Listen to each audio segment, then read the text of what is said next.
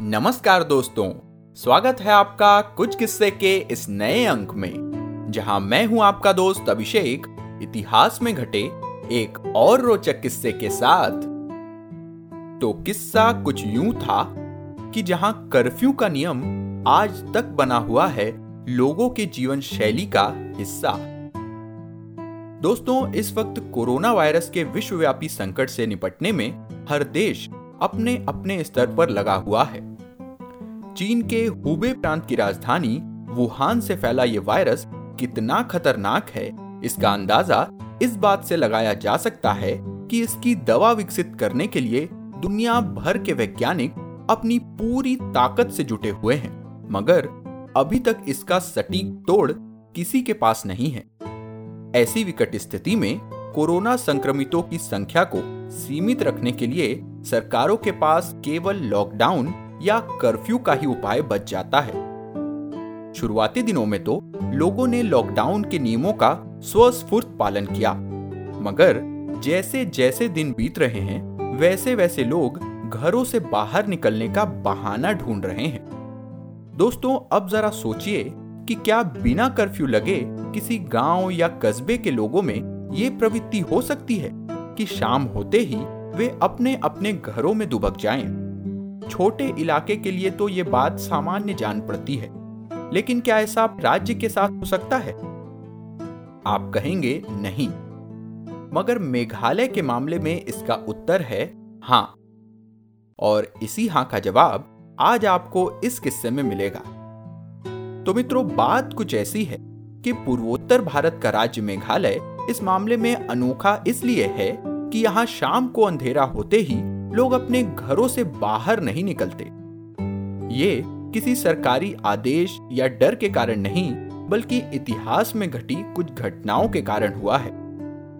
कुदरत की असीम खूबसूरती से नवाजे गए मेघालय की रातें सूनी रहती हैं, और इसकी वजह है आज़ादी के बाद अलगाववाद सहित अन्य स्थानीय कारणों के चलते बार बार लगाया गया कर्फ्यू।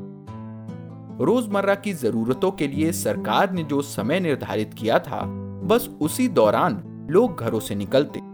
निर्धारित समय से अलग, जो भी घर से बाहर निकलता, उसे पुलिस या अलगाववादियों की गोली से मारे जाने की पूरी आशंका रहती। इसलिए तब लोगों की दिनचर्या में यह नियम शामिल हो गया था कि शाम छह बजे वे घरों में दुबक जाते थे।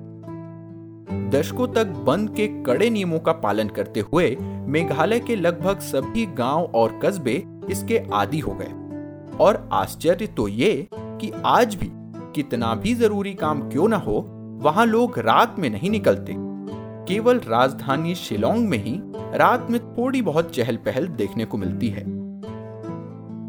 दोस्तों, भारत के अलग अलग राज्यों से जुड़े ऐसे ही अनसुने किस्से हम आपके लिए लाते रहेंगे और वो भी एक नए और आसान प्लेटफॉर्म पर। जी हाँ अब आप इतिहास के इन किस्सों को प्रमुख पॉडकास्ट प्लेटफॉर्म्स के अलावा YouTube के माध्यम से भी सुन सकेंगे। हमारा YouTube चैनल है कुछ किस्से के यू सी डबल एच के आई डबल एस ई जिसका लिंक आपको नीचे कमेंट बॉक्स में मिल जाएगा। तो यदि आपको हमारे पिछले किस्से सुनने हो तो यहाँ वो सब आपको आसानी से मिल जाएँगे। और अगर वे आपको पसंद आए तो उन्हें अपने यारों दोस्तों के साथ ज़रूर शेयर करें। अपनी प्रतिक्रियाएँ और विचार हमें कमेंट्स के ज़रिए बताएँ, और अगर इसी तरह के और भी रोचक किस्से आप सुनना चाहते हैं तो हमारे चैनल कुछ किस्से को फॉलो या सब्सक्राइब करें और नोटिफिकेशन ज़रूर ऑन कर लें। क्योंकि अगले अंक में आपको बताएँगे कि आपात स्थिति में अमेरिका ने भारत को किन ज़रूरी चीज़ों की की थी आपूर्ति? तो दोस्तों, आज के लिए बस इतना ही। जल्द मिलेंगे इतिहास में घटे एक और दिलचस्प किस्से के साथ। तब तक के लिए अपने दोस्त अभिषेक को दीजिए इजाज़त। नमस्कार, जय हिंद।